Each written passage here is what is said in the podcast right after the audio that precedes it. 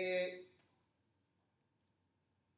quindi l'emersione di elementi di diritto giustinianeo nell'epoca carolingia segna un cambiamento rispetto alla tradizione del, dell'inizio del Medioevo che era basata sul diritto teodosiano. No? E quindi vediamo emergere alcuni pezzi che sono qualche, qualche trascrizione di pezzi delle istituzioni, però diciamo che non è tanto sicuro che siano carolinge. Poi ci sono il pezzo che ha avuto più successo sono le novelle.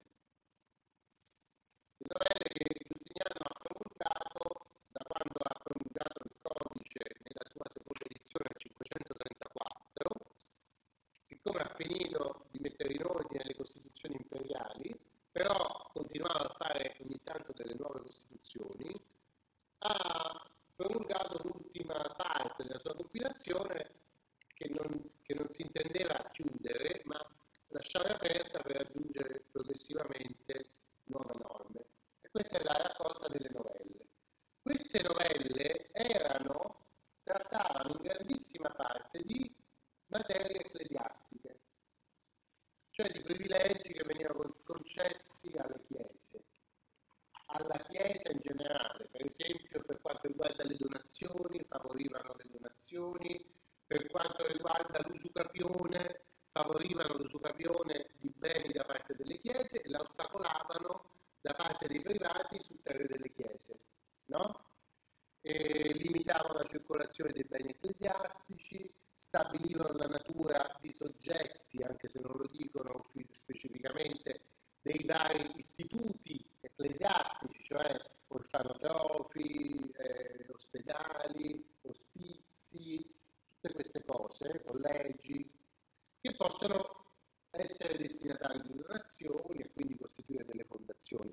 Tutto questo sta nelle novelle.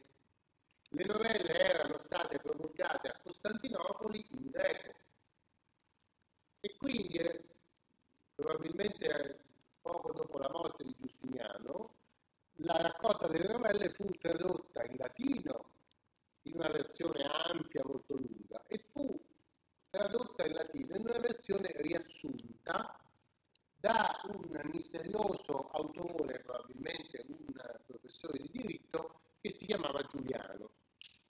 E questa versione riassunta delle novelle si chiama Epitome Giuliani che è comodissima perché è piccoletta, le novelle sono molto lunghe, sono costituzioni imperiali scritte in stile bizantino, quindi interminabili, pagine e pagine per dire una cosa, eh, sono molto prolisse.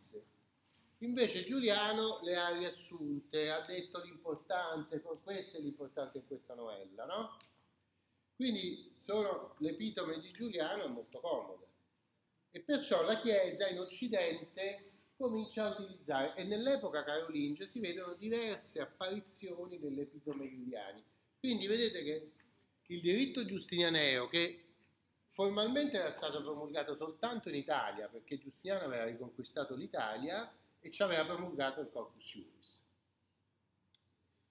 Però l'Italia è come se fosse la base di partenza di un diritto giustinianeo che essendo ripreso dalla Chiesa insieme a tante altre cose della romanità, diventa uno strumento fondamentale che può essere utilizzato un po' dappertutto in Occidente.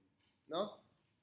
Quindi noi vediamo un, un certo successo di questa versione semplificata delle novelle. E poi il terzo libro, la terza parte del diritto giustinianeo che viene utilizzata è il codice il codice di Giustiniano è una versione rifatta aggiornata del codice teodosiano, un po' più piccolo perché è in 12 libri invece che in 16, eh, che però era anche così troppo grande per l'epoca carolingia. Quindi abbiamo alcuni manoscritti che presentano una versione ridotta del codice, cioè ridotta molto significativamente, meno, di metà, circa un terzo di tutto il codice è riportato, però adesso queste apparizioni sono apparizioni sporadiche, quello che possiamo dire è un diritto che viene applicato è quello dell'epitome giuliano, cioè principi giuridici come quelli sulla, eh, sul decorso del tempo per acquisire terre ecclesiastiche, eccetera, che stanno nell'epitome, vengono effettivamente utilizzati. Invece, per esempio, il codice epitomato è rappresentato perché sono rimasti alcuni manoscritti, per la verità non dell'epoca carolingia, ma intorno al 1000, 1050, che contengono questa versione abbreviata del, del, codice, ma sono due o tre, due tre in tutto. Mentre del, dei retali pseudisidoriani ce ne sono 100, per dirvi la proporzione, dell'epitome codicis in tutto sono quattro, ma di fatto quelli veramente epitomati sono due o tre che sono sopravvissuti, uno a Parigi, uno, uno al Vaticano, no? Perciò sono degli episodi che possono interessare chi, come un detective, sta cercando di scoprire la storia della compilazione giustinianea. Quindi sta attento a tutti i piccoli dettagli, perché sta cercando di ricostruire questa storia, no? come se fosse un investigatore. No? Però sul piano veramente storico quando io vi ho parlato del, del decretali pseudisitoriane, abbiamo visto che sul piano storico l'importante è che ci sono certi principi che vengono proprio applicati, cioè si usano, no? E invece qui, qui no, qui abbiamo dei minimi indizi della resistenza di questi libri, della consapevolezza che esistono questi libri che costituiscono questa compilazione giustiziaria cosa che sapevamo lo stesso, perché se nel XI secolo questi libri emergono per intero, vuol dire che da qualche parte ci stavano, no?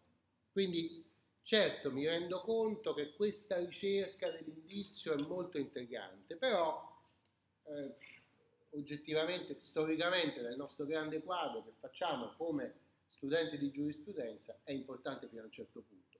L'importante è, è, è, pensare che tutto questo si svolge in un grande entusiasmo per la romanità, che è una romanità riutilizzata in funzione politica per promuovere l'importanza della Chiesa nel tentativo di connubio con l'impero